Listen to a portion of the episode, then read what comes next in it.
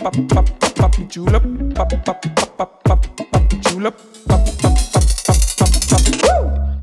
Κυρίε και κύριοι, γεια σα και καλώ ήρθατε σε ένα ακόμα podcast. Ω! Το podcast διάλειμμα από το μοντάζ που πλέον δεν κάνω μοντάζ, δεν έχω τροχόσπιτο. Αλλά ξέρεις, με, με πείραξε τόσο βαθιά όλα αυτή τα τρία χρόνια μοντάζ που το ονόμασα έτσι. Ε, διάλειμμα από το μοντάζ λοιπόν. Όσοι μας ακούτε για πρώτη φορά εκεί μπορεί να μας βρήκατε στο YouTube ή κάπου στο Spotify. Εγώ είμαι ο Γιώργος Βαλιάτας. Δίπλα μου έχω τον Νίκο Σταματέλο. Νίκο! Όχι απέναντί σου. Όχι, τώρα το άλλαξα σε αυτό το Εντάξει. podcast. Ε, γεια χαρά λοιπόν σε όσους μας βλέπετε στο YouTube ή μπορεί να το έχετε αφήσει και να κάνετε δουλειές. Γεια χαρά και σε όσους μα- μας ακούτε σε μία από τις πολλές πλατφόρμες. Είναι ένα πραγματικά multi-platform ε, podcast. Ε, είτε στο Spotify που μας ακούτε 98% είτε αυτή η εναλλακτική στο Google και στο Apple Podcast. Ε, είμαστε εδώ, είναι το επεισόδιο 6 νομιζω δεν είμαι σίγουρος. Δεν είμαστε σίγουροι βασικά γιατί δεν ξέρουμε αν υπάρχει επεισόδιο 5. Ναι, δεν ξέρουμε αν υπάρχει επεισόδιο 5 και θα λυθεί ενώ κάνουμε αυτό το podcast. Θα δούμε. Εγώ θέλω να πιστεύω ότι υπάρχει. Λοιπόν, στο το προηγούμενο podcast ήταν ένα πολύ ταξιδιάρικο podcast. Είναι πολύ ωραίο να ακούς podcast στο αυτοκίνητο οδηγώντας. Δηλαδή, κάθε φορά που κάνω το Αθήνα Σέρες, ε, ακούω τα podcast μας. Θα έπρεπε να πω ότι ακούω podcast γενικά, αλλά ακούω τα δικά μας. και ισχύει, παιδιά, μου στέλνει κάτι μηνύματα από όπου πήγαινα σε αέρες, άκουσα το τέταρτο επεισόδιο. Τι απίστευτο επεισόδιο είναι αυτό. Τώρα τελευταία που κατέβαινα τον Ιανουάριο από Σέρες, τα άκουσα όλα με τη σειρά. Τα και τα τέσσερα που είχαν βγει τότε. Πολύ ωραία πέρασα. Μπράβο. Μπράβο μας. Μπράβο, μπράβο, μπράβο, μπράβο. Δεν είναι κακό το podcast, Δάκη. Σ, Καλό είναι, εντάξει, μια χαρά. Εντάξει. Ε, μιλήσαμε πολύ για ταξίδια στο προηγούμενο επεισόδιο. Και πήραμε πάρα πολλά μηνύματα που δεν πήραμε γιατί τα γυρίζουμε στα καπάκια, αλλά εγώ θεωρώ ότι έχουμε πάρει. Γιατί γενικότερα όλα αυτά τα χρόνια που ταξιδεύω, ξέρεις και μπορεί να ανεβάζω story, να λέω ιστορίες, πάρα πολλοί άνθρωποι είναι που μου λένε ότι θα ήθελα και εγώ να κάνω ταξίδια, αλλά δεν μπορώ, δεν έχω την οικονομική δυνατότητα. Και ένα είναι αυτό και το άλλο είναι δεν βρίσκω παρέα. Γενικότερα α, θεωρώ ότι είναι και τα δύο πολύ λάθος οπτική. Ποτέ να μην σκεφτείτε ότι δεν έχω τα χρήματα για να κάνω ένα ταξίδι. Απλά κάντε το. Δηλαδή είναι... Έχω κάνει ταξίδια με τρομερά λίγα χρήματα. Έτσι ξεκινάνε τα μισά τρέιλερ που έχω δει. ναι, ναι, όντως. Εντάξει, έχω ζήσει διάφορες ιστορίες με αυτά. Δηλαδή, έχω πάει 10 μέρες στα Βαλκάνια με τόσο μικρό budget που μπορούσα να τρώω μία φορά τη μέρα. Έτρωγα μία φορά τη μέρα. Ε, το πιο παχυντικό πράγμα που έβρισκα σε κάθε χώρα. Δηλαδή, ας πούμε, στην Ελλάδα θα έτρωγα. Στάκα. Όχι τη στάκα, πρέπει να είναι και πάμφθηνο. Έτρωγα πιτόγυρο. Οκ. Ε, ναι, και είχα πάει, ας πούμε, ε, 11 μέρες στα Βαλκάνια με 170 ευρώ. Οκ. Όλα μέσα, διαμονή, διατροφή, διασκέδαση, τα πάντα. Και γενικότερα, κοίτα, η αλήθεια είναι ότι όταν είσαι μικρός, έχει πλάκα να μην έχεις λεφτά. Ναι. Και έχει πλάκα όταν είσαι φοιτητής να μην έχεις λεφτά πρώτον γιατί και οι υπόλοιποι είναι σε αυτή την κατάσταση. Και δεύτερον γιατί θεωρείς ότι αυτό είναι μια κατάσταση για αυτή τη χρονική περίοδο και θα φτιάξει. Δηλαδή είσαι σίγουρος ότι δεν θα είσαι έτσι στα 30. Όταν είσαι σε μια μεγαλύτερη ηλικία έτσι και βλέπεις ότι είναι πολύ δύσκολο να τα βγάλεις, εκεί είναι που σε παίρνει πολύ από κάτω. Ναι, ναι. Εκεί δηλαδή το να προσπαθείς να το βγάλεις εβδομάδα-εβδομάδα, μήνα-μήνα, να πρέπει να κόψεις από αυτό, να μην μπορείς να κάνεις αυτό, εκεί σε στεναχωρεί. Όταν είσαι φοιτητής είναι ωραίος, σε παίρνει τηλέφωνο, σου λέει να πάμε για μπύρα. Τι μπύρα, ρε, έχω 25 cent. Εντάξει, bro, no worries, θα πάμε εκεί και θα. Έχω βρει κάτι εγγένεια. Καλά, το έχω κάνει πολλές φορές αυτό με εγγένεια. Το κάνει. Εγγένεια στο δρόμο. Λ- μου- Μου λέει, ανοίγει μαγαζί, το βλέπω απέναντι, είχε εγγένεια, πάμε να κατεβούμε. Με Κατεβαίναμε. βότκα πάντα. Κατεβαίναμε, φ- τρώγαμε, πίναμε, λέγαμε καλά να πάει το μαγαζί, παιδιά, καλορίζικο. Έτοιμοι, τέλεια ήμασταν. Μετά φεύγαμε. Ε, αλλά ναι, τότε δεν σε νοιάζει. Η αλήθεια είναι ότι σε πιο μεγάλη ηλικία είναι πολύ άσχημο. Ναι. Και είναι από τα πιο άσχημα πράγματα το να μην έχεις χρήματα, γιατί μπο- μπο- δεν ξέρω, σου ρίχνει πάρα πολύ την αξιοπρέπεια. Νιώθεις πάρα πολύ άσχημα. Και ντρέπεσαι να το πεις. Έχω περάσει δηλαδή Αυτό. και κατάσταση τώρα, ας πούμε, να είμαι στα 30 μου και να είμαι εξηνίκια πίσω, να έχω πουλήσει τα μάξιμο, να μην έχω αυτοκίνητο στα, στα 30 μου στην Αθήνα που είναι πολύ άσχημο και να προσπαθώ να τα βγάλω πέρα. Και εκεί νιώθεις και τρομερά άσχημα, ξέρεις, όταν σε παίρνει κάποιος και σου λέει πάμε για μια μπύρα. Ε, νιώθεις πολύ άσχημα εκεί να πεις ότι δεν έχω λεφτά. Που όταν είσαι μικρός δεν έχεις κανένα θέμα να το πεις. Ναι, γιατί είναι έτσι η φάση. Δεν έχει τι να πέτσει κανένας. Ναι, δεν έχει κανένας αυτό. Σένα Ναι. να έχεις λεφτά. Και ε, είναι και αυτός ο μύθος, δεν ξέρω ξέρεις ποιος το ξεκίνησε. Τα αφεντικά, οι πλούσιοι το ξεκινάνε. Αυτά είναι. Όπως το άντρας με κοιλίτσα, σαν καραμελίτσα, το ξεκινήσαν οι χοντροί. Είναι ξεκάθαρο. OK, okay, ξεκάθαρο. Πλέον το λέω κι εγώ. Παλιά δεν το έλεγα. Το κορόιδευα όταν είχα κοιλιακούς. ε, τώρα προφανώς το λέω. Εντάξει, άντρας, ε, καλή, καλή κοιλίτσα. Δεν είναι καλή κοιλίτσα. δεν είναι. Θα ήθελα να έχεις κοιλιακούς αγάπη μου, αλλά είναι τόσο καλές, ξέρω εγώ, ε, οι κοπέλες που σου λένε είναι ωραία η κλίση. είναι, είναι γλυκούλα. Ναι, δεν είναι, αλλά εντάξει, ας πούμε ότι είναι. Κάπως έτσι λοιπόν είναι ε, και αυτό. Και τι ήθελα να πω, ναι, να κάνετε ταξίδια. Σου φτιάχνει, δεν, τίποτα δεν υπάρχει που να μου φτιάχνει περισσότερο τη διάθεση και τίποτα που να σου κάνει να σου δίνει τόσες ιστορίες. Και επίσης να σου ανοίγει το μυαλό. Οι άνθρωποι που έχουν ταξιδέψει πολύ έχουν κάποια κοινά χαρακτηριστικά. Ποτέ, ας πούμε, δεν είναι τρομερά. Δεν μπορεί να είναι ρατσιστές πολλοί άνθρωποι που έχουν ταξιδέψει πολύ. Ε, δεν έχουν ποτέ ένα κλειστό φάσμα σκέψης οι άνθρωποι που έχουν δει πώς ζει ο υπόλοιπος πλανήτης. Ούτε έχουν καμία τέτοια από αυτά. Τα σαν την Ελλάδα δεν έχει. Ναι, ναι. Έχουν διαφορετική προσέγγιση γενικά ναι. στη λογική τους. Το τι τους φαίνεται μικρό πρόβλημα, τι τους φαίνεται μεγάλο πρόβλημα, πώς θα λειτουργήσει μια κατάσταση. Είναι τελείως διαφορετικό. Ναι. Να ταξιδεύετε πολύ, να μην σας νοιάζει το budget και υπάρχουν πάρα πολλοί τρόποι. Και σου λέω, όταν ήμασταν φοιτητές, το ψάχναμε. Α πούμε, ο Πασχάλης έχει πάει τρεις μήνες στο Παρίσι. Και τρεις μέρες τη βδομάδα δούλευε ένα εξάωρο και έφτιαχνε ένα ψηφιδωτό. Επειδή ήταν αρχιτέκτονο. Κα, καθάριζε και μια βλακία, δεν ξέρω τι. Αλλά τέλος πάντων τους πληρώνουν διαμονή και δύο γεύματα τη μέρα τύπου. Οπότε πρακτικά είχε πάει δωρεάν στο Παρίσι. Δεν είχε ε, φάει χρήματα. Πάντα υπάρχουν τρόποι και καλός και τουρισμός, αλλά ταξίδι δεν σημαίνει μόνο τουρισμό. Είναι πολύ διαφορετικά πράγματα. Άλλο το τουρισμός.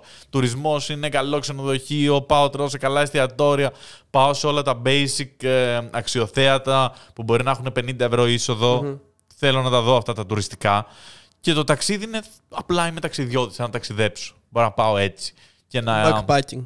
Ναι, και να πάρω την κιθάρα μου και να παίζω στο δρόμο και να μαζεύω 25 ευρώ να φάω. Αλλά δεν, έχει, δεν πειράζει. Είναι ωραία να τα κάνεις αυτά. Και το άλλο είναι το θέμα της παρέας. Πόσο μεγαλώνεις είναι πανδύσκολο. Ναι. Είναι ένα από τους βασικούς λόγους που οι άνθρωποι πρέπει να μπουν σε σχέση γιατί μετά δεν έχουν κανένα να πάνε ταξίδι. Κανένας δεν τους ε, παίζει.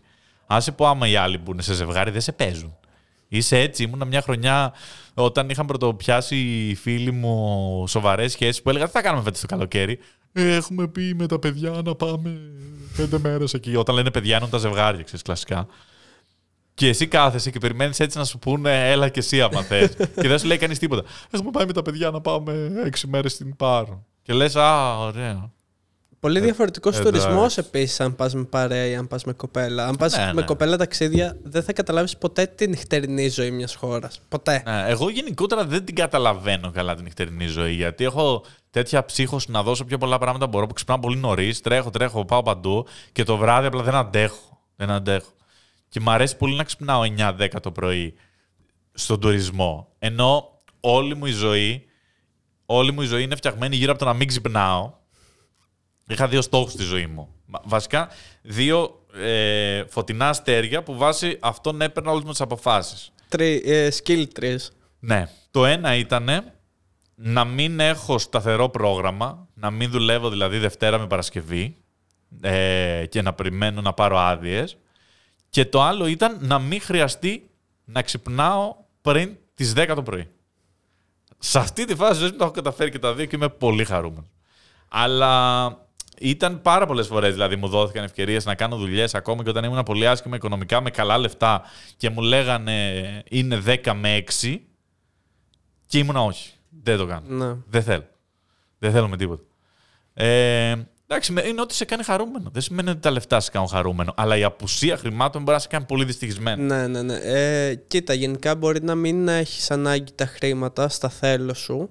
Αλλά σίγουρα η φτώχεια φέρνει γκρίνια. Η αλήθεια είναι αυτή. Και αυτή η ναι, γκρίνια, θες δεν θες, θα σε επηρεάσει κάποια ναι, στιγμή. Ναι, είναι, είναι λίγο σαράκι. Ναι, είναι, είναι πολύ άσχημο μωρέ, και να βλέπεις γύρω σου αυτό ήταν το πιο στενάχωρο. Ξέρεις, το, όταν είχα μείνει σε αυτή την κατάσταση στα 30, να βγαίνω έξω και να βλέπω ανθρώπους που τα βρήκαν όλα έτοιμα και δεν κάναν τίποτα και να κάνουν full επίδειξη αυτών των χρημάτων. Ναι, ναι. Και να θυμάμαι, είχα τσακωθεί με μια παρέα που μου είχαν πρίξει στα σηκώτια, μάζευα λεφτά πόσο καιρό να πούμε 5 ευρώ, 5 ευρώ. Και εγώ πάει, έχουμε βγει έξω, γιατί κάτι ήταν εκεί, ήθελα να βγω. και θέλουν να πάρουμε μπελεβεντέρε. Και τους έλεγα, μα καταλαβαίνεις τη διαφορά την άλλη την αυ- απλή τη βότκα. Ω. Δεν θέλω να δώσω παραπάνω 15 ευρώ. Τι και, α. έχω, και έχω τσακωθεί και φαινόμουν τσιγκούνι που είμαι το ακριβώς αντίθετο του τσιγκούνι που έχω 100 και τρώω 150, ας πούμε. Ε, Τέλος πάντων, ναι, δεν θυμάμαι γιατί είπαμε αυτό. Α, ναι, για την παρέα. Για την παρέα. Και σε κάποια φάση λοιπόν της ζωής μου τρελάθηκα που κάθε φορά ήθελα να ταξιδέψω και προσπαθούσα να κανονίσω και ο άλλος είχε να παραδώσει μια εργασία, ο άλλος είχε πάει και με την κοπέλα του και είχαν κανονίσει ένα ταξίδι και αυτά. Που μετά σε κάποια φάση αδιαφόρησα πλήρως με ποιον θα πάω ταξίδι. Όταν σου λέω πλήρως, πλήρως. Χωνόμουν όπου να είναι, άκουγα μια παρέα να, που ήμασταν έξω για μπύρα, δεν τους ήξερα καν ότι θα πάνε εκεί πέρα στην Βαρκελόνη και έλεγα αλήθεια να έρθω. Και ήμουν έτσι. Και είχα, έχω πάει άπειρα ταξίδια με άτομα που μετά το ταξίδι δεν ξαναμίλησα. Αυτό δεν ξαναμίλησα. Πήγα ταξίδι, δεν ξαναμίλησα. Και πήγαινα μετά με όποιον μου ερχόταν. Να σου πω, ξέρεις τι κατάλαβα. Η καλή παρέα μπορεί να κάνει και το ταξίδι στο πιο ηλίθιο μέρος απίστευτο. Ναι. Στο, στο πιο. Να πάτε, παιδί μου, στο, στο τέτοιο, ξέρω εγώ τι να πω, και να πω μετά μου γράφουν από κάτω. Γιατί είπε για τον Κιλκής, γιατί είπε για τα Γρήνιο, γιατί είπε για την Καρδίτσα. Κάποια μέρη είναι μούφα, τι ακάμ. Στις Σέρες, άντε να πω στις Σέρες. Μούφα είναι. Άμα δεν είσαι από τις Σέρες, δεν έχει κανένα νόημα να πας Σέρες. Ωραία. Μπορείς να πας ταξίδι στις Σέρε και να είναι καλύτερο από ταξίδι στη Νέα Υόρκη. Με την τέλεια παρέα. Αλλά όταν πας σε ένα φοβερό μέρος, δεν έχει μεγάλη σημασία παρέα. Κοίτα, γενικά το καλή παρέα για ταξίδι δεν σημαίνει απαραίτητα η παρέα σου. Η παρέα σου μπορεί να είναι μαμούχαλη, μπορεί να μην θέλουν Ναι, να ναι. περπατάνε. Ναι. Οπότε δεν είναι καλή παρέα για ταξίδι εξορισμού και Ναι. να έχεις μια γκρίνια συνέχεια. Εκτός κι αν είσαι εσύ, OK και πεις παιδιά, ωραία, εγώ θα βγαίνω να κάνω το πρόγραμμά μου. Ναι, ναι. Κάντε εσείς ό,τι θέλετε. Και πήγαινε, ας πούμε, αλλά όταν ξαφνικά είσαι στη Φλωρεντία και πας στο Ουφίτσι, ε, δεν θες δίπλα και τα κολλητάρια σου. Μια χαρά περνάς. τα Ναι, βλέπεις ναι. όλα αυτά και λες πω είναι τέλεια. Ε, παρέα θες τις αίρες και στο Κελκής. Τι να κάνουμε. Λοιπόν, αυτά για τα ταξίδια. Θες να πεις κάτι άλλο; Ήθελα να κλείσω έτσι από το προηγούμενο podcast γιατί το θυμόμουν. Ε, μιας και έπιασες αυτό το θέμα, το 30 χρονών να ξεκινάς λίγο από την αρχή. να- Αφραγία στα 30. Ναι, ναι, ναι. Ε, εντάξει, εγώ δεν έχω φτάσει 30 ακόμα. Ε, και η αλήθεια είναι ότι και εγώ πέρασα μια φάση στο ότι δεν ήθελα ποτέ να μείνω χωρίς λεφτά. Οπότε μόνιμα και πριν ξεκινήσω να δουλεύω στο marketing, συνήθως έκανα δύο δουλειές ταυτόχρονα και πιο συνηθισμένα στην εστίαση. Ήθελα να σε ρωτήσω λοιπόν, ε, ποια ήταν η πρώτη δουλειά που έκανες; Η πρώτη δουλειά που έκανα, η πρώτη. Κανονική δουλειά, όχι τύπου ρε παιδί μου. Γιατί και εγώ στα 18 μου 19 μου μοίραζα φυλάδια και Θα σου τέτοια. πω, θα σου πω. Τα έχω κάνει και αυτά. Αλλά πρώτη μου δουλειά, θεωρώ, θα σου πω. Είμαι 14 στα 15. Δευτέρα προσθέτη γυμνασίου. Κλασική επαρχία. Δηλαδή στα 15. Λοιπόν. Ό,τι έχουμε ζήσει εμείς στα 25 μας στην Αθήνα, το έχουμε ζήσει 15 χρονών. Είμαι ένα καλοκαίρι και θέλω να πάω με τους φίλους μου στο εξοχικό του ενός στην Ασπροβάλτα. Θα ήταν και εκεί οι γονείς του προφανώς, γυμνάσιο πηγαίναμε. Αλλά θα πηγαίναμε να μείνουμε εκεί στο εξοχικό του με σκηνή στην αυλή. Δεν είχε τόσο χώρο, είχε ένα τροχόσπιτο κάτι. Και μια random τουαλέτα, μια τρύπα στο έδαφος. Ε, θα πηγαίναμε εκεί πέντε μέρες να μείνουμε. Λέω λοιπόν ε, ότι θέλω να πάω εκεί και μου λέει ο πατέρας μου και πόσα λεφτά θα χρειαστείς γι' αυτό και τι τέτοια και τα- έτσι τα λεφτά δεν είναι ε, να τα δίνουμε. Και του λέω: Οκ, θα δουλέψω για να τα βγάλω αυτά τα λεφτά. Ε, ναι, γιατί ξέρεις, πάει η συζήτηση στο 14 χρονών ταξίδια. 14 χρονών εμείς ε, βόσκαμε 2,5 δισεκατομμύρια γελάδες για 600.000 χιλιόμετρα. Ξέρεις όλο αυτό που μάλλον θα τα λέω κι εγώ αυτά. Είμαι σίγουρος. Είμαι απόλυτα σίγουρος. Τι πτάμενο αυτοκίνητο που στα χρόνια σου με το αστικό. ε, και του λέω: Ωραία, βρες μου μια τέτοια δουλειά σε χωράφια, γιατί θεωρώ ότι είναι μια μούφα. Και απ' την κάνω. Και να μαζέψω λεφτά. Και εκεί δούλεψα τρεις εβδομάδες, ένα μήνα, σε χωράφι με αχλάδια. Ε, πήγαινα στα χλάδια, ερχότανε, με έπαιρνε ε, 6 το πρωί από το σπίτι με το αγροτικό, καθόμουν πίσω καρότσα με τους υπόλοιπους που μαζεύαμε ε, και με γυρνούσε 4,5 το απόγευμα. Σκηνές από Αμερική είναι αυτές Ναι, που κάνει ναι, ο ναι. ένας με το pick-up track, ποιος ψάχνει με ροκάμα. Λοιπόν, με γυρνούσε 4,5 το απόγευμα, έπαιρνα 20 ευρώ για 10-12 ώρες και ε, επειδή ήμουν και πολύ μικρός, πολύ αδύνατος, με βάζανε στη τετράμετρη σκάλα για να παίρνω τα χλάδια από την κορυφή. Εν τω μεταξύ, να σας πω ε, κάτι. Τα χλάδια, τα πολύ καλά, δεν φεύγουν ποτέ από το χωράφι. Τα έτρωγα όλα. Ρε, ήταν μερικά αχλάδια τα βλέπεις και λέει Τι αχλάδι είναι αυτό. Απίστευτο. Και το τρώγα. Δεν καταλαβαίνεις. Έτρωγα κάθε μέρα 8 αχλάδια. Αλλά ήταν μερικά εξωφρενικά νόστιμα εκείνη την ώρα αυτά τα αχλάδια. Ε, πέρναγα πολύ ωραία. Εντάξει, στην αρχή η μητέρα μου προφανώς μου έλεγε, έλεγε τι θα κάνει το παιδί που θα πάει τώρα τόσο μικρός και αυτά.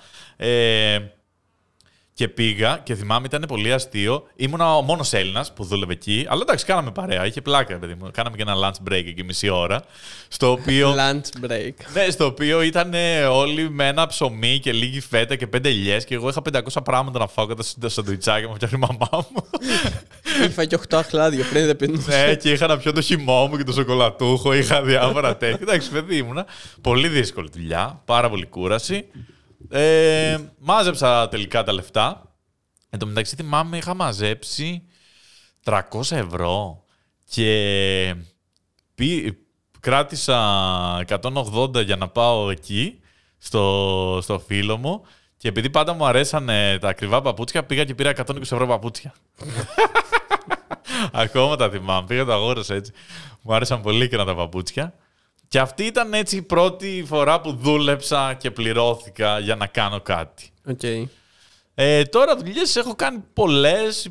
Ε, θα, θα σου λέω κατά καιρούς. Έχω κάνει μια φοβερή δουλειά στο Πανεπιστήμιο στη Θεσσαλονίκη. Α, στο την τμήμα ξέρω. μηχανολόγων μηχανικών, φανταστική. Έχω πουλήσει και συνδρομές εφημερίδας όσο ήμουν στο κάψε το σενάριο, γιατί δεν πληρωνόμουν.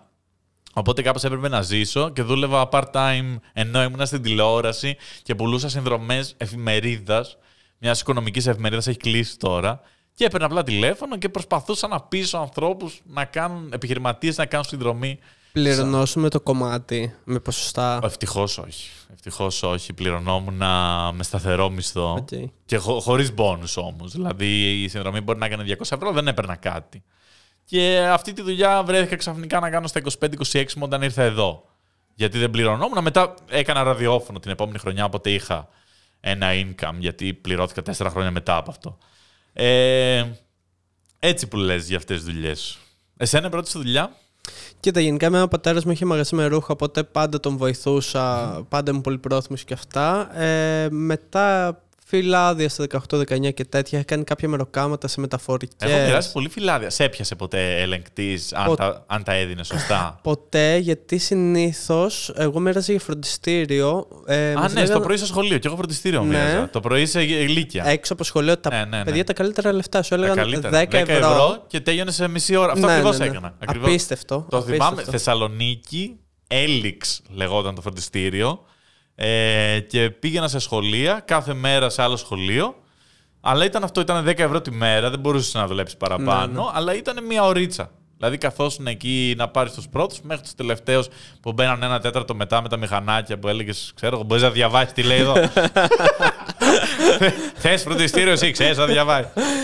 Ε, οπότε ναι, είχα μοιράσει κάποια φυλάδια. Ε, είχα κάνει κάποια μεροκάματα σε κάτι μετακομίσεις και τέτοια. Καλά, επιτέλους έχω κάνει κι εγώ φροντιστήρια. μετακομίσεις. Απίστευτη Γιατί δεν έχεις δουλειά. κάνει το ίδιο πράγμα. Απίστευτη δουλειά. Έχουμε κάνει ακριβώς ίδιες δουλειές. Λοιπόν, ο, ο συγκάτοικό μου Σαλονίκη ε, είχε ο πατέρας του μεσητικό γραφείο, ο οποίος για να βγάλει ό,τι μπορεί από τις μεσητείες, έλεγε: Θέλετε να σας το βάψουμε, έχουμε το, το συνεργείο μας. Πηγαίναμε, εμείς το βάφαμε.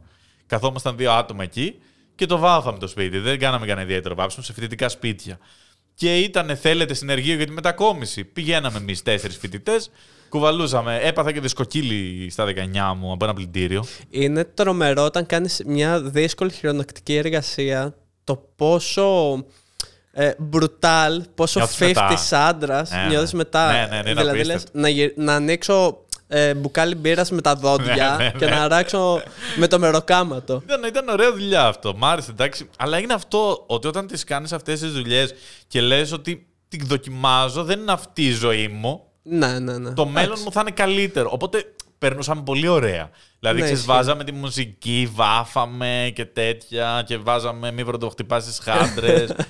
Τώρα θα κάναμε πόσα story. αν το- Αλλά μου άρεσε πολύ να τις δοκιμάζω αυτές τις δουλειές. Η πρώτη μου κανονική κανονική δουλειά ήταν όταν ε, με δεχτήκαν στο Εράσμους που ήθελα να μαζέψω λεφτά οπότε έφυγα για σεζόν και είχα πάει σε ένα εστιατόριο στη Λευκάδα. Εγώ δεν είχα ξανακρατήσει ποτέ δίσκο, ήμουν 19-20 χρονών Στο σπίτι, έτσι κατά λάθος. Και πάω στο εστιατόριο και μου λένε ότι θέσαμε παραμάνω και αυτά 14 ώρες την ημέρα. Και ξεκινάω, με το που φτάνω Λευκάδα, ξεκινάω εκείνη τη στιγμή. Ε, είχα φτάσει στη Λευκάδα παραμάνω; ευδ- 72, ο τεράστιος ο δίσκος. Α, Έφτασα στη Λευκάδα 72 κιλά, ήμουν αδύνατος ακόμα τότε. Ε, έφυγα από τη Λευκάδα 59, είχα πάθει δύο φορές αφυδάτωση. Ε, τρομερά δύσκολη δουλειά, αλλά μάζεψα τα λεφτά και πήγα Πολωνία. ναι, ναι. Τότε μετά- μάζευε και λεφτά σε κάποιες φάσεις, βέβαια είσαι πιο μικρός, που μαζεύανε πολλά λεφτά. Ναι, η σεζόν πάντα έχει καλά Ναι, λεφτά, ναι. έχει καλά μπουρμπουάρ και αυτά. Ναι, ναι, και να εκτιμάτε όσους δουλεύουν ε, στην τάλα κατά καλό καιρό και σου Ναι, φέρνουν ναι. πράγματα. Αυτούς που βλέπουν να τους μιλάνε άσχημα. Αυτά λοιπόν για τις δουλειές, για τα ταξίδια. Θα κάνουμε και άλλες έτσι πιο φιλοσοφικές συζητήσεις για τα λεφτά και τι φέρνει τελικά την ευτυχία. Και πώς το σύστημα μας δημιουργεί ψεύτικες ανάγκες. Για να μας φυλακίζει. ε, μπορεί κάποια στιγμή να τα πούμε. Ε, νομίζω ότι για να κλείσουμε αυτό το θέμα, Για κλείσε. το πρόβλημα δεν είναι ότι μπορεί εσύ να μην έχεις λεφτά, γιατί μπορεί να περνάς μια χαρά χωρίς λεφτά. Ναι. Υπάρχουν πάρα πολλά άτομα στην ηλικία μου, γνωστοί μου, οι οποίοι δεν δουλεύουν ή έχουν ένα πολύ βασικό μισθό επειδή θέλουν να, να περνάνε ελεύθερο το χρόνο Ναι. του, να κάνουν ό,τι θέλουν, μια χαρά. Το θέμα είναι ότι ξαφνικά κάποια στιγμή μοιραία θα σε επηρεάζει και η γνώμη των άλλων. Ναι. Και το 90% έχει τρομερά άσχημη γνώμη για αυτούς που δεν ξοδεύουν κάτι παραπάνω σε ηλίθια πράγματα. Ναι, κοίτα, εγώ ήμουν πάντα αυτής της άποψης. Δηλαδή, αν μου έλεγες να βγάζεις 800 ευρώ, αλλά να έχεις ελεύθερο χρόνο να βγάζεις 2.000 και να μην έχεις, πάντα πήγαινα σε αυτό, στο να βγάζω 800 και να έχω ελεύθερο χρόνο. Γι' αυτό σου λέω ότι ήταν ένα βασικό μου κομμάτι να μην έχω σταθερό ωράριο. Να μπορώ να φύγω μία Τρίτη με Πέμπτη. Ναι. Αυτό δηλαδή είναι το πιο βασικό πράγμα στη δουλειά μου να μπορώ να φύγω Τρίτη με Πέμπτη. Δεν με ενδιαφέρει πόσα λεφτά θα βγάζεις, γιατί οι, οι πραγματικές, υπάρχουν οι πραγματικές ανάγκες και υπάρχουν και οι ανάγκες που σου δημιουργούνται. Δηλαδή από το να έρχονται όλοι και να σου λένε καλά τι κινητό είναι αυτό, μέχρι το να σου λένε καλά δεν έχεις πάει ένα κόστα να βαρύνω, μέχρι το ότι. Όλα αυτά στα δημιουργούν, δεν είναι ότι είναι δικές σου ανάγκες. Ναι, ναι, ναι. Ε, ναι, πάντα ήμουν αυτής της άποψης. Προτιμούσα χίλιες φορές αυτό το πράγμα. Και το βασικό το άλλο είναι να βρεις να κάνεις και κάτι που σου αρέσει, γιατί ξαφνικά δεν έχεις κανένα πρόβλημα όταν δουλεύεις πολύ.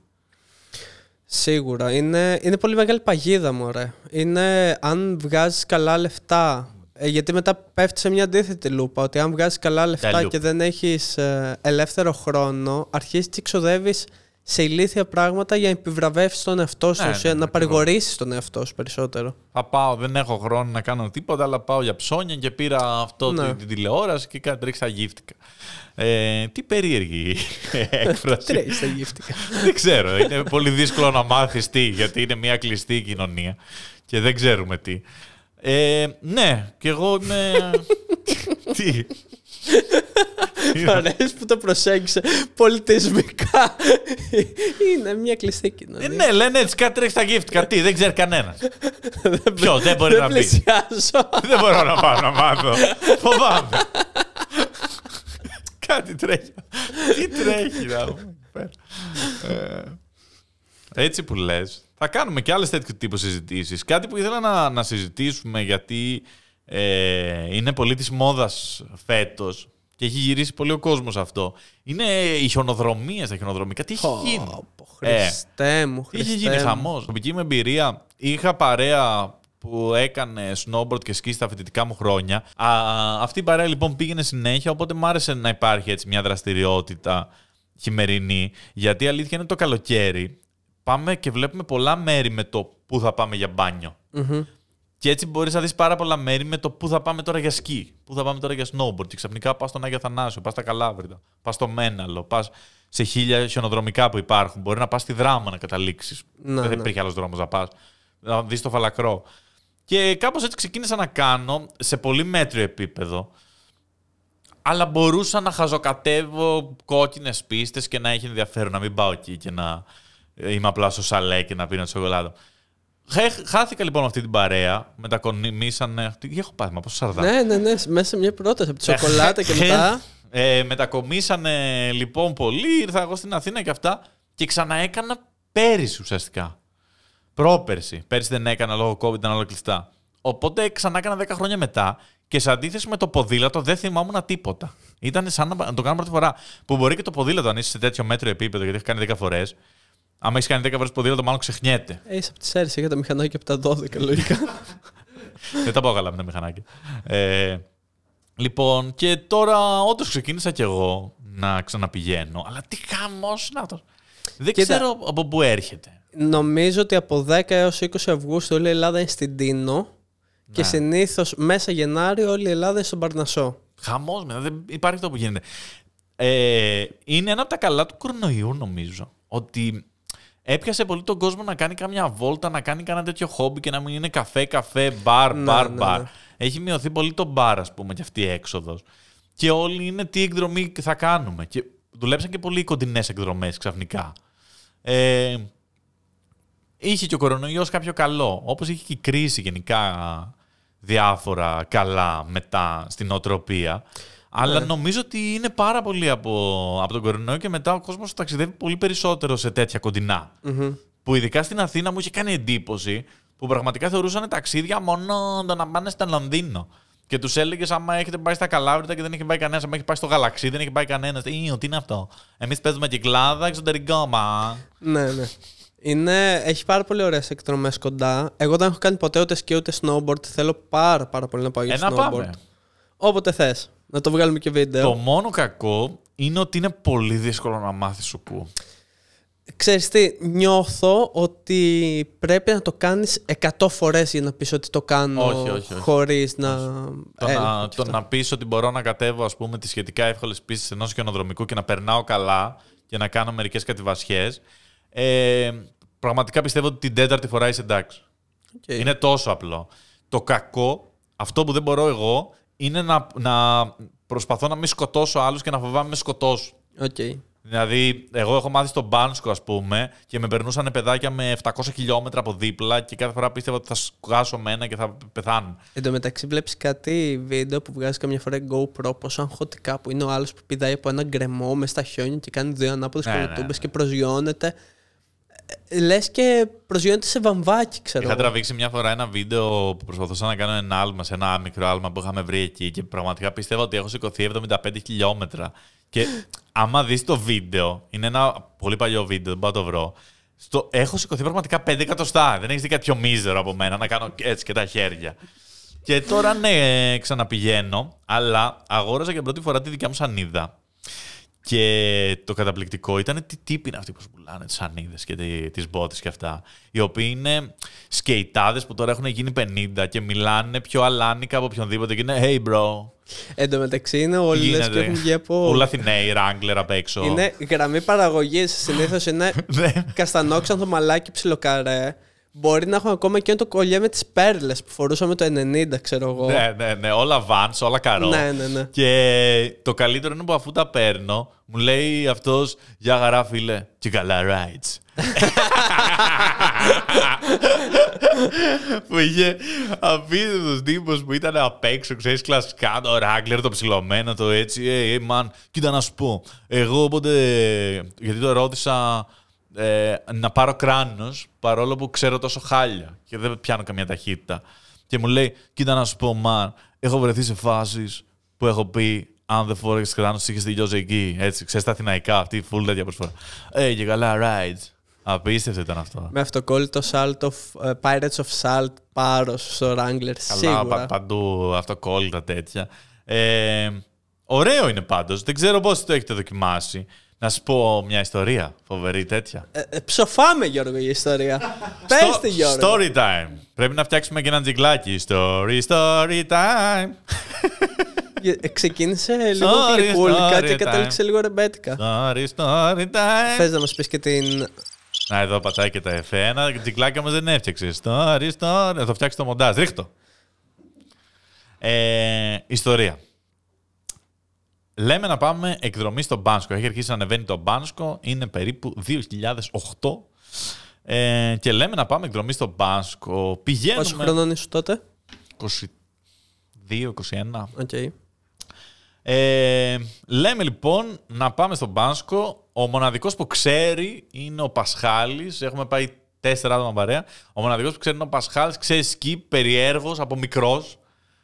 Αρκετά καλά. Ε, και είμαστε ακόμα τρεις. Ο ένας έχει αποφασίσει ότι δεν θέλει να κάνει. Φοβάται. Και είμαστε δύο που λέμε θα πάρουμε snowboard, γιατί προφανώς θα έκανα snowboard.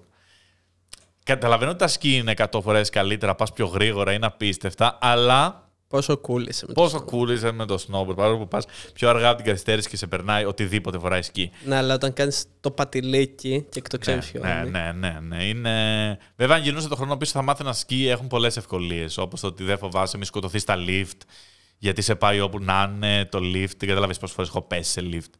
Ε, Να λες αλανάκι με το snowboard. Ενώ με το. Νιώθ, είσαι με τα- νομίζεις, Με νομίζεις, τα μπατόν νομίζεις. σου. Νομίζεις, νομίζεις ότι είσαι αλανάκι. Αν δηλαδή κάποιος με δει να κάνω snowboard, δεν είμαι αλάνι.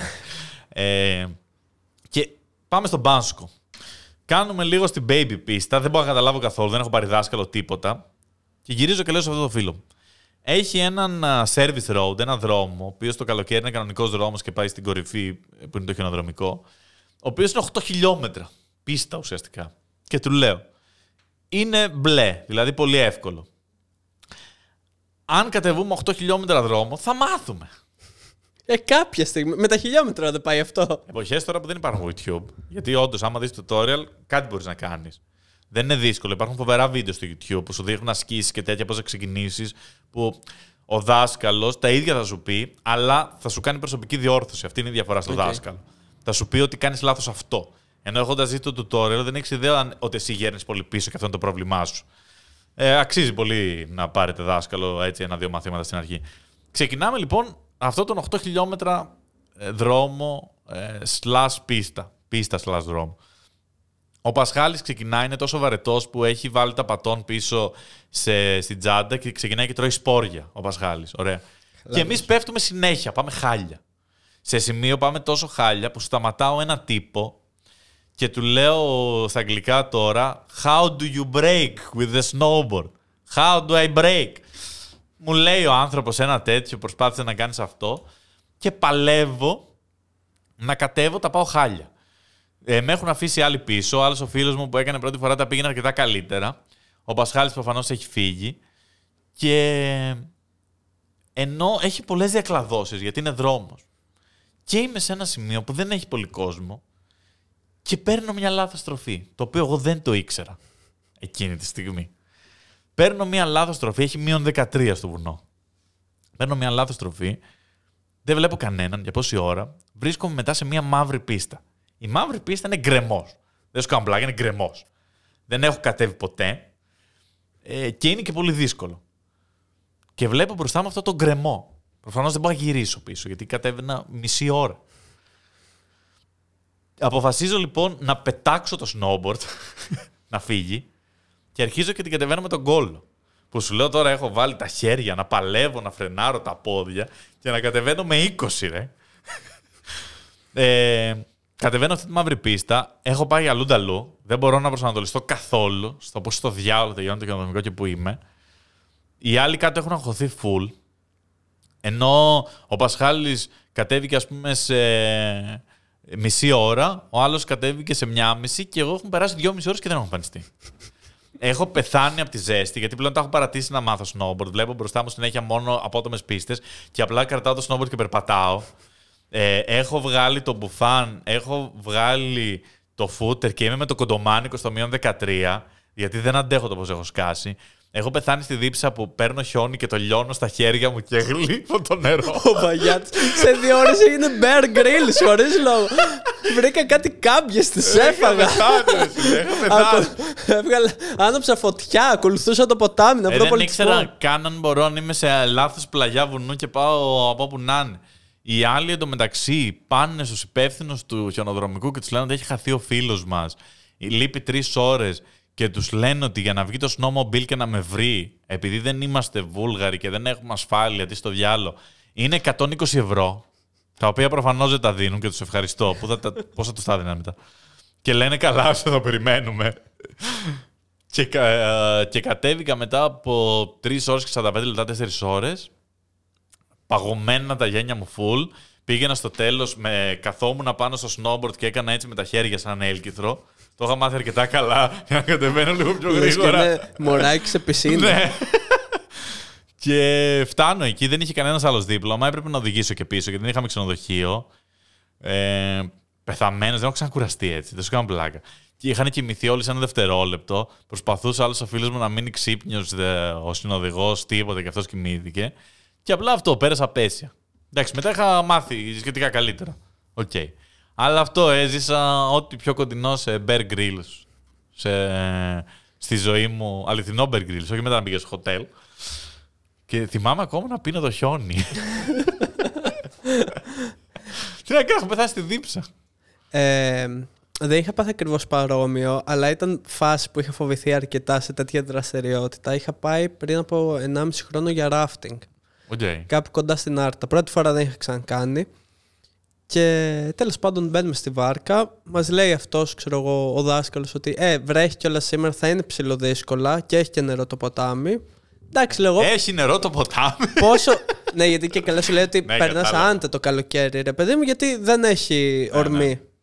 Ε, λέω εγώ πόσο δύσκολο να είναι. Ήμασταν τρεις εντωμεταξύ. Μας λέει ο δάσκαλος, εγώ να κάτσω πίσω για να δω κατεύθυνση. Ο τρει, λίγη, δύσκολο. Ναι, θα κάτσει, λέει, ένας μόνος από τη μία μεριά, Εγώ δύο το από την μεταξύ έχω άλλη. κάνει μία φορά και λέω και έτσι. Ω, είναι δύσκολο. δύσκολο. Καλά, Ε, έχω Ο κάνει- ιδανικός αριθμός είναι 6. Ναι, αλλά έχω κάνει στη μοναδική σχολή rafting πάνω από τον αρκτικό κύκλο. Ου, ψερωτικό. Ε, Μπορεί να σου καλό. κάνει, να σου τα πώσει κάθε ιστορία ο Βαγιάτας. Καλό. Καλά. Ε, και τέλος πάντων μας εξηγεί το τι θα κάνουμε αν πέσουμε, το ότι πρέπει να βγάλεις το κουπί πάνω από το νερό, να είσαι με πρόσωπο προς τον ουρανό, να παίρνεις ανάση και αυτά. Γιατί δεν έχει άνοση στο ποτάμι προφανώς. Πρέπει να υπάρχει μια προσπάθεια για να βγεις Μα- πάνω. με- είσαι τρομερά εύκολο ρε, εσύ με το σωσίβιο. Πρακτικά δεν μπορείς να βυθιστείς με τίποτα. Ναι, αλλά πρόσεξε τώρα ποιο είναι το θέμα. Ότι μπαίνουμε μέσα, ήταν Νοέμβρης. Γενικά είχε κρύο. Ναι. Και σε κάποια φάση κάνουμε τα πρώτα 20 μέτρα και μου φαίνεται με ένα τρομερά δύσκολο και λέω πω πω, τι exciting δραστηριότητα, τι, Ε, πόση είναι τέλειο. αδρεναλίνη Χριστέ μου. Αλλά είναι τύπου ξεκίνημα ρε παιδί μου, είναι στάσιμα Ναι, τα ναι, νερά ναι, ακόμα. ναι. Και κατεβαίνουμε το πρώτο πέρασμα, πέρασμα λέγεται Ναι. ένας μίνι καταράκτης ας πούμε του ενός μέτρου. Όταν έχει white water, όταν κάνει αφρό. Ναι, ναι, ναι. Εγώ τα ξέρω στα αγγλικά, δεν έχω. Και περνάμε το πρώτο και λέω Χριστέ μου, τι δραστηριότητα είναι αυτή. Μετά από λίγο Δραστηριότητα. φεύγει, φεύγει ο πρώτος από την βάρκα. Ήμουν, κάθομαι εγώ μόνος μου και οι άλλοι δύο φίλοι μου από την άλλη μεριά. Τον τραβάμε πολύ γρήγορα πάνω γιατί έπρεπε να σηκωθώ εγώ. Σηκώνεται αυτός πριν από την αντίθετη μεριά. Τον βάζω πάλι μέσα στη βάρκα και σε κάποια φάση Η βλέπουμε... δεύτερη βάρκα που ήταν; Είπα δεύτερη βάρκα. Ναι, δεν είχε. Όχι. Εμάς μας είχαν πει ότι απαγορεύεται να μην υπάρχει δεύτερη βάρκα. Και γι' αυτό όταν κάναμε ας πούμε rafting εκεί στο τροχόσπιτο, υπήρχε και ένας ολομόναχος τέτοιος με μία βάρκα. Γιατί σε περίπτωση ας πούμε, που μας σκάσει η βάρκα, αν γίνει κάτι, δεν μπορούμε να είμαστε αβοήθητοι να κατεβαίνουμε. Αυτό θα ήθελα να πάρω το δάσκαλο που μας έκανε το μάθημα να τον ρωτήσω. Ναι, και μου, είχε γιατί μου φανεί, πε- χρειάστηκε. και μου είχε φανεί περίεργο που ήταν δύο εκπαιδευτές και ένας μπροστά με άλλη βάρκα. Και μας λέει ότι είναι it's illegal, ξέρω εγώ, για το δικό σας επίπεδο να μην υπάρχει safety Ναι, boat. ναι. Και αυτός μάζευε, ας πούμε, σε κάποια φάση που έφυγε πολύ από ένα καταράκτη ο Άλεξ, πήγε και τον μάζεψε αυτός. Γιατί Ναι. δεν μπορούσαμε εμείς να πάμε εύκολα εκεί πέρα να τον μαζέψουμε. Εκεί στάθηκα λοιπόν τυχερός, γιατί σε πες. κάποια φάση βλέπουμε ένα μεγάλο βράχο μπροστά μας Ναι. και είναι σε σημείο μετά από στροφή που δεν προλαβαίνουμε να αλλάξουμε κατεύθυνση. Όπω μια στροφάρα. Οπο- Οπότε σκάμε πάνω στο βράχο και εγώ νιώθω ότι απλά εκτοξεύομαι μέσα από τη βάρκα. Αλλά εκτοξεύτηκα, κόντεψα να μπω σε τροχιά γύρω από τη γη. Οκ. Βουτάμε στο νερό, βγάζω κουπί πάνω, βγαίνω πάνω και λέω: Ωραία, τα κάνουμε όλα τα βήματα. Και ξαφνικά συνειδητοποιώ, γυρνάω πίσω και βλέπω στα 100 μέτρα τη βάρκα έχει κολλήσει πάνω Ναι. στο βράχο και να με πηγαίνει το ποτάμι τάπα. Ναι, ναι. Να έχω αναπτύξει τρομερή ταχύτητα και να χτυπάω από βράχο σε βράχο, λες και είμαι φλιπεράκι. Και να σκέφτομαι απλά πού είναι το επόμενο πέρασμα. Γιατί στο επόμενο πέρασμα υποτίθεται ότι μπορεί να σε κολλήσει και κάτω από βράχο. Μπορεί. Ναι. Δεν είναι εύκολο. Και ήταν η πρώτη φορά που πραγματικά αγχώθηκα για τη ζωή μου. Άρχισα να βρίζω δυνατά. Δεν ξέρω. Είδες τη ήθελα- ζωή σου, είδες κάτι; Δεν είδα κάτι γιατί Λευκό φως. ήμουνα πολύ απασχολημένο στο να βρίζω. Χωρίς λόγο. Έκανα Ναι. ένα μίνι ξέσπασμα. Και απλά 500 μέτρα πιο κάτω έχω γίνει μουσκεμα. Τώρα έχει μπει μέσα από το σωσίβιο παντού νερό. Ε, 500 μέτρα πιο κάτω βρήκα έναν άλλον εκπαιδευτή που είχε πάει με ένα Έναν άλλο που ζευγάρι. είχε πέσει από βάρκα πριν ένα μήνα. και κάναμε recreate τον πολιτισμό. Τι ημερομηνία έχουμε, ρε μάγκα; Τι είναι εδώ; και απλά επειδή ήμουν στη μέση του ποταμού, γιατί σου έλεγε να, είσαι, να προσπαθείς να είσαι στη μέση, Ναι. ο άλλος άπλωσε το κουπί και πιάστηκα Ναι, από το ναι. κουπί του και με τράβηξε στη βάρκα. Αν δεν υπήρχε αυτό, δεν ξέρω πού θα σταματούσα. Δεν υπήρχε άλλη βάρκα στο ποτάμι εκείνη τη μέρα. Αλλά τρομερά αγχωτικό. Για 500 μέτρα δηλαδή. Οκ, άρα οι Νορβηγοί ήταν πολύ safe, γιατί εμείς νιώσαμε all uber safe. Εκτός από τον Πασχάλ που φοβήθηκε μην του κλέψει το λάπτοπ. είναι Εκεί ήταν σε βάρκα. Εν τω μεταξύ, εμάς αυτό που μας έκανε με το που μπήκαμε, μας έβαλε στον πρώτο καταρράκτη να πηδήξουμε όλοι για να τον περάσουμε χωρίς βάρκα, για να νιώσουμε OK αν πέσουμε μετά Ναι, ναι. ότι α, το έκανα πριν κλάιν. Αυτό. Οπότε μας έβαλε όλους να περάσουμε έναν καταράκτη χωρίς βάρκα. Και πόσο τίποτα είσαι, σε πάει σαν τσόφλι. ναι, ναι. Κανονικά σαν τσόφλι, όπου να είναι πας. Ωραίο το ράφτινγκ όμως. Πολύ ωραίο. Να κάνουμε. Δεν Εγώ έχω, ξέ- κάνει, δεν έχω κάνει στην Ελλάδα. Ε. Εγώ θέλω πάρα πολύ, ε, θέλω πάρα πολύ να δοκιμάσω snowboard, αλλά αυτό που θέλω πολύ και το έχω βάλει στόχο για του χρόνου είναι να ανέβω όλυμπο. Οπότε τώρα έχω φτιάξει ένα κάθε, πλανάκι. χρόνο, κάθε χρόνο έχω στόχο να ανέβω όλυμπο. Κάθε χρόνο λέω θα ανέβω τον όλυμπο. Έχω φτιάξει ένα πλανάκι να πάω σε δύο-τρία βουνά πρώτα και μετά Ναι. να καταλήξω όλυμπο. Οκ, διασταυρώνονται. Όχι, ρε παιδί μου, για την προπόνηση. Α, οκ, εντάξει. Καλά, έχεις ξεφύγει. Έχεις τρελαθεί. Ζίου ζίτσου, τέτοια. Α, τι είναι αυτό ο Νικόλα. Ε, να κάνουμε team building exercise, να πάμε όλοι για rafting. Να εμπιστευόμαστε ένας στον άλλον. Άμα κάνουμε team building, θα ήθελα πάρα πολύ να κάνουμε αυτό που μπαίνουμε σε τεράστιες φουσκωτές πλαστικές μπάλες και σκάμε ο ένας πάνω στον άλλον με δύναμη. Οκ. Ωραίο. Αλλά όχι. Ή μπορούμε να κάνουμε Τι θα ζίου ήθελα να ήμουν. Τι, μια τεράστια μπάλα; Ζίου ζίτσου δεν θα κάνουμε ποτέ με άνθρωπο που ξέρεις. Δεν κάνεις ζίου ζίτσου. με άνθρωπο που ξέρεις, δεν κάνεις. Δηλαδή με φίλο που μετά την άλλη μέρα θα καθίσετε μόνοι σας και να παίξετε PlayStation, δεν είσαι με αυτόν σε αυτή τη στάση. Πρέπει να είναι άγνωστος. Μετά να δίνετε τα χέρια, να λέτε Γεια χαρά Νικόλα και να φεύγεις. Αυτό. Δηλαδή πρέπει. Ιδανικά μην ξέρει καν το όνομά σου. Αυτό, μέχρι εκεί. Να, σα, να σε αφήνει το διαβάστη. και Το ένας τέτοιος- ζύου είναι σε one night stand. Δεν πρέπει να υπάρχουν παραπάνω πληροφορίες. Ναι, αυτό. Γεια χαρά, ήρθα. άντε. Ε, Θες να μας πεις κάποιο fun fact, Γιώργη, γιατί λοιπόν, έχεις θέλω 1,5 πάρα- επεισόδιο. Θέλω πάρα πάρα πολύ να σου πω fun fact. ε. Τα έντομα γενικότερα ζουν πάρα πολύ λίγο. Ποιο έντομο ζει πιο πολλά χρόνια από όλα; Χρόνια. Ναι. Πιο πολύ καιρό. Το έχουμε στην Ελλάδα. Ναι. Ή κατσαρίδα ή σκουλίκι, θα έλεγα. Σκουλίκι. Θύμησέ μου κάποτε να σου πω μια απίστευτη ιστορία με σκουλίκα και φίδια. ε, και Το ένα, έχετε ισεραίοι με τα άκου, φίδια. άκου, με φίδια, σκουλίκια, ένα πατσατζίδικου στην Ξάνθη και δύο νονούς της νύχτας. Ε, εντάξει, πες, για τα, πες το fun fact και μετά λες την ιστορία. Όχι, δεν μπορώ να την πω αυτήν την ιστορία. Είναι πολύ μεγάλη και θέλω να την κρατήσουμε για άλλο podcast. Είναι δεν φοβερή. γίνεται να μην πεις αυτή την ιστορία. Σου λέω δηλαδή, τώρα, έχεις σου κάνει λέω. τρομερό χτίσιμο. Έχω δει νονό της νύχτας να τρώει πατσά και να λέει φίδια και σκουλίγια να μου φέρετε να φάω. Ε, όχι, όχι, είναι για επόμενο podcast. Λοιπόν, και θέλω να μου πεις πόσα χρόνια πιστεύεις ο- ότι ζει το έντομο που ζει τα περισσότερα χρόνια. 12. 12 χρόνια. Κάποιος άλλος εδώ; Θέλω να το έχω πετύχει ακριβώς όπως 460 ευρώ.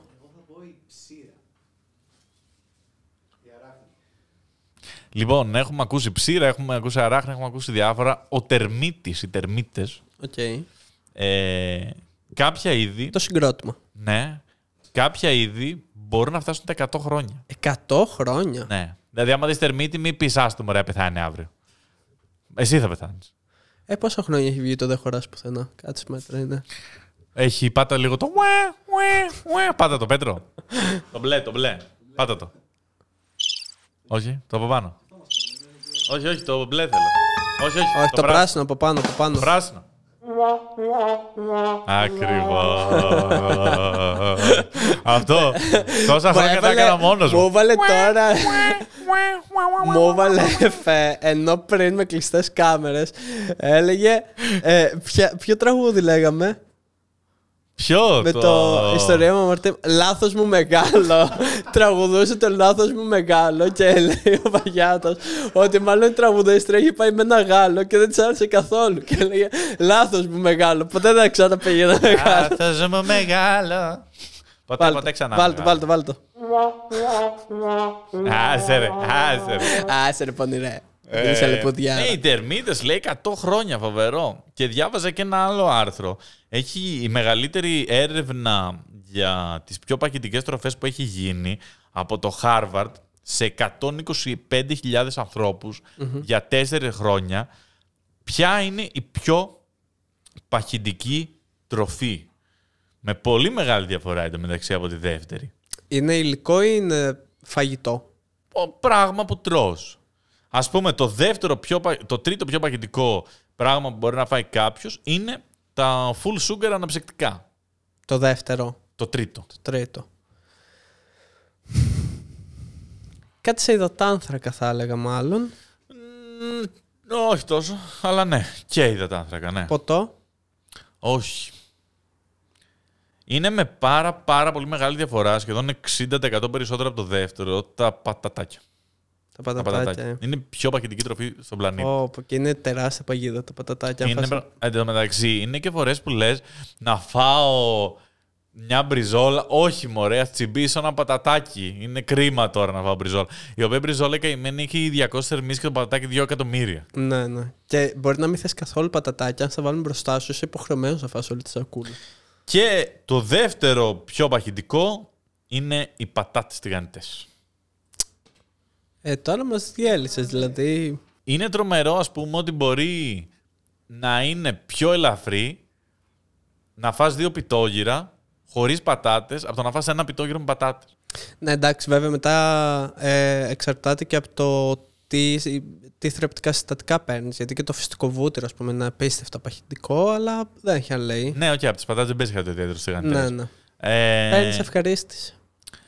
η, πόσο η, η ηλίθεια είναι αν ήμουν γενετιστής, που δεν είμαι, αυτό που θα προσπαθούσα να κάνω είναι να αλλάξω το πώς είναι ρυθμισμένος ο άνθρωπος να του αρέσει οτιδήποτε παχυντικό. Και είναι, είναι ρυθμισμένος έτσι γιατί ουσιαστικά τα πολλά λιπαρά όταν ζούσαμε στα προϊστορικά σπηλιές, χρόνια, ναι. ναι, που είναι και το μεγαλύτερο μέρος της ζωής των ανθρώπων. Ο πολιτισμός είναι πολύ λίγα χρόνια σε σχέση με το πόσα χρόνια ζούσαμε σπηλιές. Ε, αν βρει λίπος, θα πάρει κιλά, θα αποθηκεύσει ενέργεια, θα επιβιώσει καλύτερα. Ναι, γι' αυτό Άμα- ναι, άμα- συνδυάζεται με την ντοπαμίνη. Ότι σου προσφέρει Λοιπόν. περισσότερη ενέργεια. Άμα βρει πολύ υδατάνθρακα, θα έχει περισσότερη ενέργεια, θα πάει καλύτερα. Οπότε γι' αυτό ξαφνικά το bacon έχει απίστευτη γεύση, γι' αυτό οι τηγανιτές πατάτες έχουν απίστευτη γεύση, γι' αυτό τα γλυκά έχουν τρομερή γεύση και γι' αυτό το, το βρωμομαρούλι είναι χάλια, κατάλαβες. Ε, και είναι όλα θέμα προγραμματισμού. Αυτό είναι το φοβερό. Δηλαδή, αν απλά αλλάξουν τον προγραμματισμό και να, σου, να έβλεπε ο εγκέφαλός μου «Μμμ, μελιτζάνα, το πιο νόστιμο πράγμα που έχω φάει. Θα έλυνε στο πρόβλημα της παχυσαρκίας στον πλανήτη έτσι. Μπαμ! Με τίποτα. Να μας έκαναν ένα update, ένα firmware update. Να κάτσω εκεί, μου κάνουν ένα update, να μου βάλουν στα ρουθούνια δύο καλώδια. Δεν ξέρω από πού επικοινωνήσει με εγκέφαλο. Και να νομίζω ο εγκέφαλός μου το πιο νόστιμο πράγμα στον κόσμο είναι η μελιτζάνα. Και ήου ήου μπριζόλα φύγε μακριά. Αυτό. Ιου, ιου, δεν Ιου, σε ιου. το πολύ. Ναι. Ιου, ιου, ιου, ιου η μπριζόλα. Είναι ένας προγραμματισμός, δεν είναι τίποτα περισσότερο. Και είναι τόσο κρίμα που ε, ο, ο οργανισμός μας μας λέει ότι αυτό είναι νόστιμο, αυτό που μας κάνει κακό. Ναι, ναι. Δηλαδή, τι πανίβλακας είναι ο οργανισμός. Οργανισμέ. Τι είναι αυτά τα πράγματα. Α- Αυτούς που ακούω, ας πούμε, να λένε πω, πω από τον COVID δεν έχω γεύση, σκέφτομαι αμέσως, wow. Δηλαδή, σου έχει ίδια γεύση το μαρούλι και το μπρόκολο με τη μοσχαρίσια. Η ζωή σου θα είναι απίστευτη. Εντάξει, κοίτα, να- εγώ έχω πολύ μεγάλο πρόβλημα με αλλεργίες στην άνοιξη, οπότε γενικά δεν έχω γεύση για ένα-δύο μήνες. Δεν παίρνεις καν την ίδια ικανοποίηση ε, μόνο, και μόνο υποσυνείδητα. Ναι, ναι, νιώθει το στόμα έτσι, Ναι, ναι. ακόμα και την υφή. Ότι είναι τόσο χαρούμενο όταν ε, έπιανε να φάει κρέας. Όταν μετά από ένα μήνα κυνηγιού καταφέραν να βρούνε κάτι να το σκοτώσουν. Ενώ μέχρι τότε ήταν vegan και τρώγανε ρίζες, χώμα και έντομα, ξέρω τι στο διάλογο. Ε, το που είναι απίστευτη χαρά του. Ναι. Και συνέχεια χτυπάει κάτι μέσα μας που είναι τόσο χαρούμενο που κατάφερε να το φάει αυτό το λίπος. Και δεν γίνεται, έχει λι- λιπάκι το κρέας και χαίρεσαι μα απίστευτα. Και είναι ξαφνικά το άλλο στεγνό και δεν το θες. Και το στήθος κοτόπουλο που είναι μερικοί. Κάθε φορά που βλέπω έναν άνθρωπο και λέει Εμένα μου αρέσει το στήθος κοτόπουλο, αμέσως το φοβάμαι. Αμέσως δεν θέλω να τον κοιτάω. Δεν κάνω παρέα με κανέναν άνθρωπο που λέει αυτό το πράγμα. Είναι κάτι που με τρομάζει όταν λένε Καλά, έτσι χαζός, στο στήθος είναι το καλό. Είμαι αμέσως όπα. Όπα. Έχεις υπόγειο σπίτι σου. Τι έχει εκεί κάτω. Είναι σίγουρα παράξενο.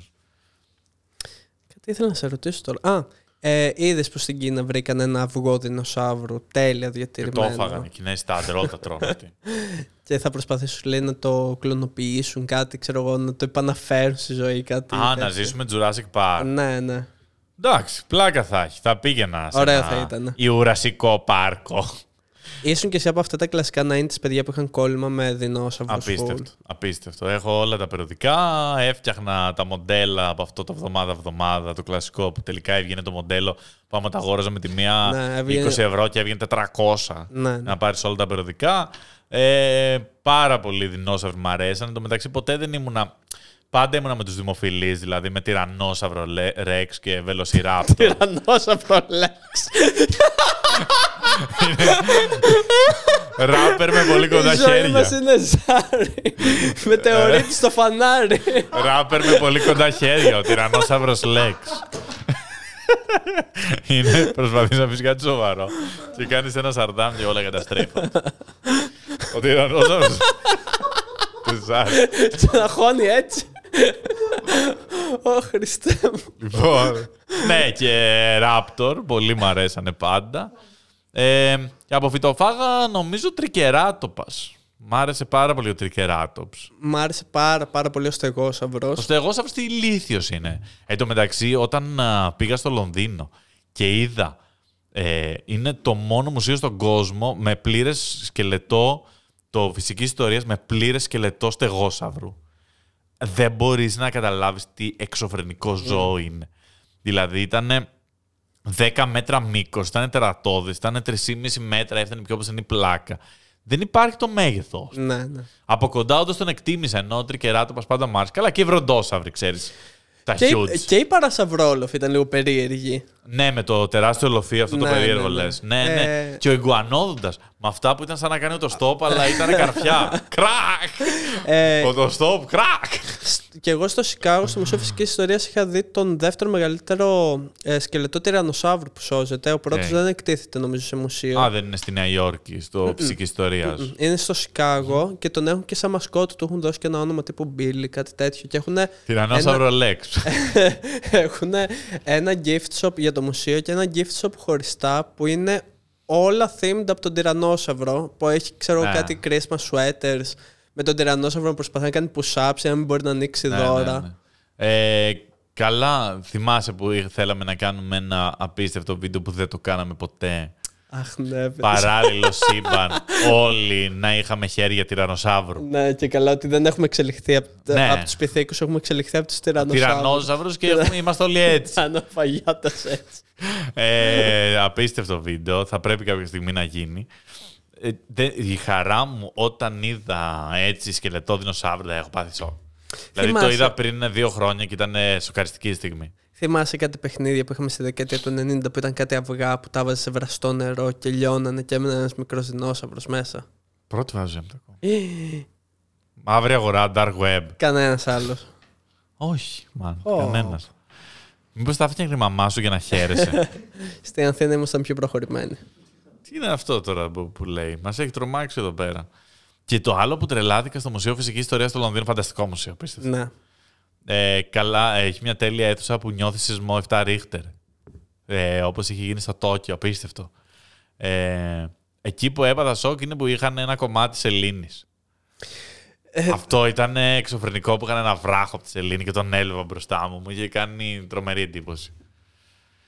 Γενικά υπάρχουν πολύ ωραία μουσεία. Και ναι. κάτι ωραία μάρμαρα είχε από την Αθήνα. Ξέρεις.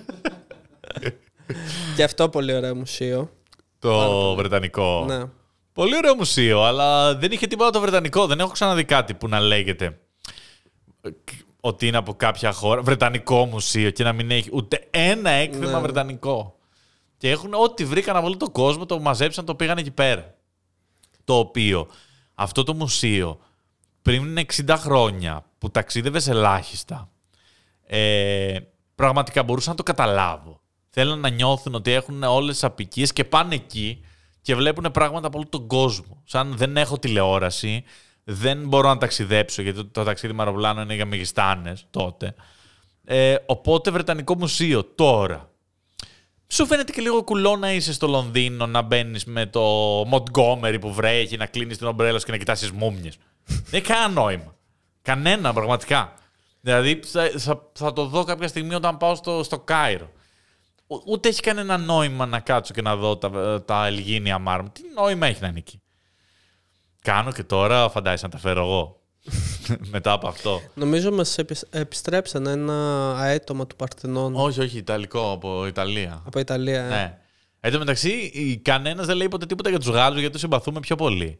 Που έχουν την νίκη της Σαμοθράκη 130 χρόνια. Κοίτα, γενικά εγώ δεν είμαι κατά του να υπάρχουν πράγματα από άλλους πολιτισμούς σε άλλα μουσεία για να μπορείς να δεις σε ένα ταξίδι αρκετά πράγματα. ναι, ναι.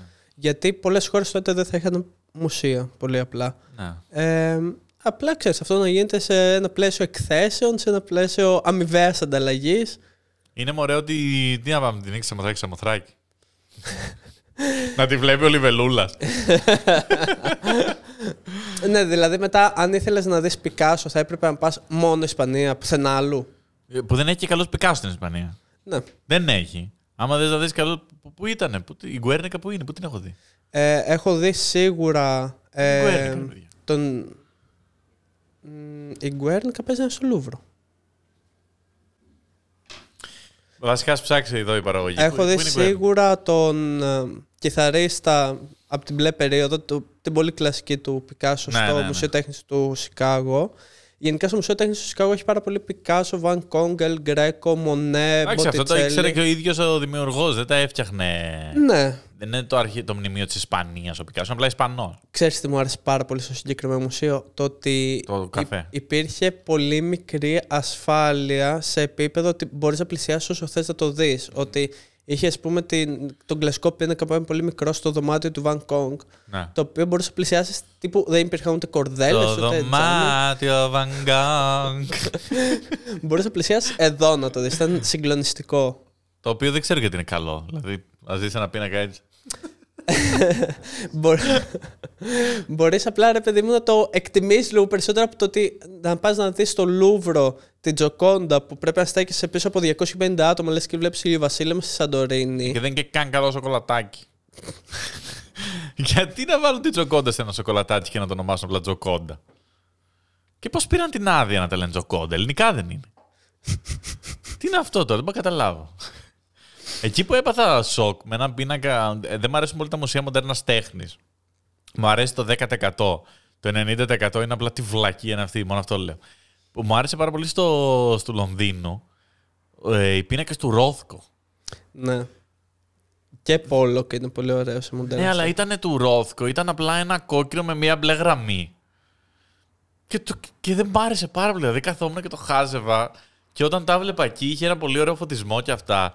Και έλεγα, «Ε, πολύ ωραίο, ρε, εσύ, πολύ ωραίο Ρόθκο. το οποίο, δεν- Ωραία, τι φτιάχνει. το οποίο μπορείς να θεωρείς ότι μπορείς απλά να το κάνεις τώρα σε αυτό το πράγμα. Δηλαδή είναι ένα κόκκινο πράγμα με μια μπλε γραμμή, ένα και το κόκκινο πίνακα δίπλα και άλλον ένα φοβερά διακοσμητικά ορόθκο. Ε, Ναι, ναι, ναι. Έτοιμα για το σπίτι, ναι. Πάρε, βάλε. γιατί, Για Airbnb είναι. ναι, ναι, γιατί ωραία και αναγεννησιακή πίνακα, αλλά δεν το βάζεις τώρα στο σαλόνι σου να σφάζουν έναν κι άλλος να φωνάζει έτσι και μονίμως κάτι, κάτι γίνεται ένας λοιμός, ένας καταμποντισμός. Ο Ρόθκο μπαίνει, μπαίνει σαλόνι. Ναι, ναι. Μπαίνει σαλόνι και περνάς καλά. Εκεί είναι νομίζω και ο πιο ακριβώ πίνακας που έχει πουληθεί ποτέ ένας του Ρόθκο. Μμ, Μπορεί και του Πόλοκ. Νομίζω είναι το Ρόθκο. Και δεν μπορώ αυτό το Ρόθκο όταν έχει θίγμα μέσα μια λέξη, όταν έχει το, το θήτα. Και έτσι ένα σύμφωνο μετά είναι σαν να έχει κάποιο πρόβλημα, σαν να μην μιλάς καλά. Ρόθκο. ε, έχουμε φτάσει στο τέλος αυτού του podcast, πιστεύετε. Ε, Θες να δώσουμε ένα spoiler για το επόμενο podcast; Γιατί ξέρουμε εμείς τι θα έχει το επόμενο podcast; Να βρούμε Να σας τώρα πω ένα τι γίνεται. θέμα. Ε, θέλουμε να οργανώσουμε περισσότερο το podcast. Θέλουμε να βάλουμε κάποια segment, όπως είναι ας πούμε ότι η ιστορία αυτού του podcast, το fun fact αυτού του podcast κτλ. Και μετά καθόμαστε, ξεκινάμε και λέμε άλλα ντάτς Παρασκευή στο Ναι, γάλα. ναι. Και συνήθως μετά από 10 λεπτά συζήτηση, ακούσα Βαγέτα λέει Πώς φτάσαμε εδώ πέρα; ναι, χάνομαι μερικές φορές εσύ. Κάθομαι έτσι και λέω τι είναι εδώ; πώς είναι, πώς Ποιοι είναι είστε εσείς; τα suggestion του YouTube.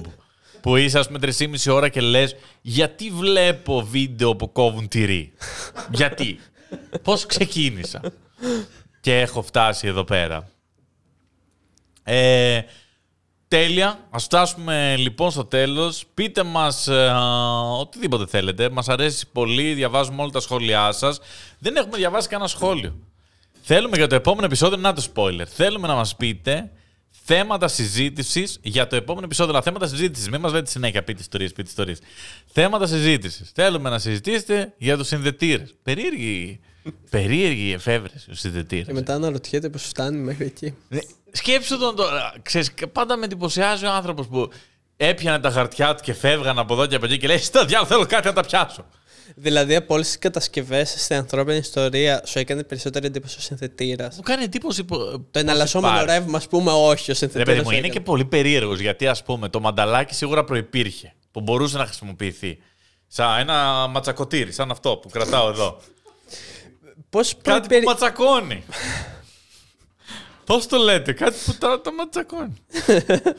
λοιπόν, υπήρχε το μανταλάκι σίγουρα πιο πριν. Και αυτό το περίεργο σχήμα, το σειρματάκι. Δηλαδή πήρα ένα σειρματάκι και άρχισε να το γυρίζει και λέει Να, ε, έπιασα όλα τα χαρτιά. Πολύ περίεργη εφεύρεση ο συνδετήρα, ε, παιδί μου.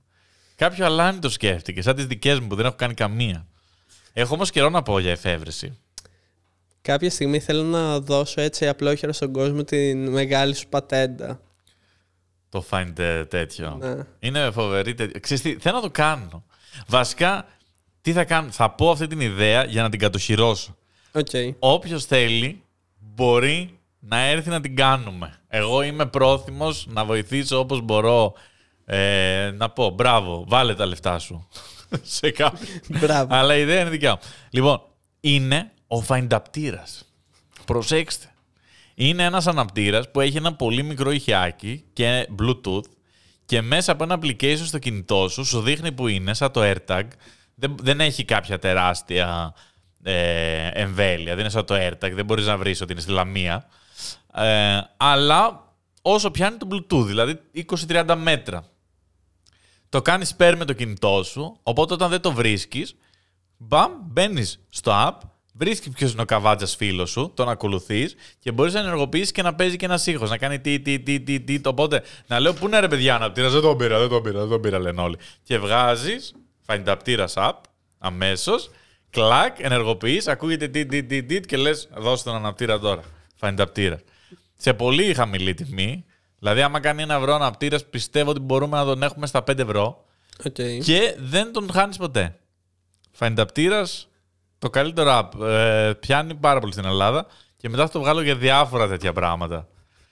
Απλά ο find απτήρα είναι τρομερό γιατί κάνει τρομερή όνομα.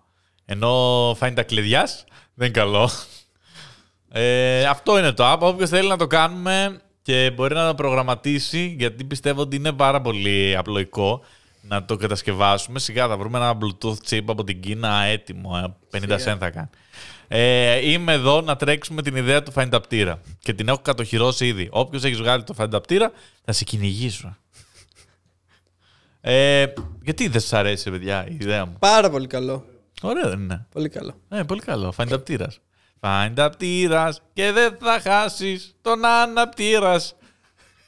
Απόστροφος σου, κατάλαβες. Ωχ, Και Χριστέ δεν μου. θα χάσεις τον Γιατί- αναπτήρας. Δεν ξέρω τι είναι χειρότερο, οι επιχειρηματικές του ιδέες ή ότι κάθε επιχειρηματική ιδέα πρέπει να έχει και ένα τζιγκλάκι. Δηλαδή, Φαϊνταπτήρα. Δεν θα χάσεις τον αναπτήρας.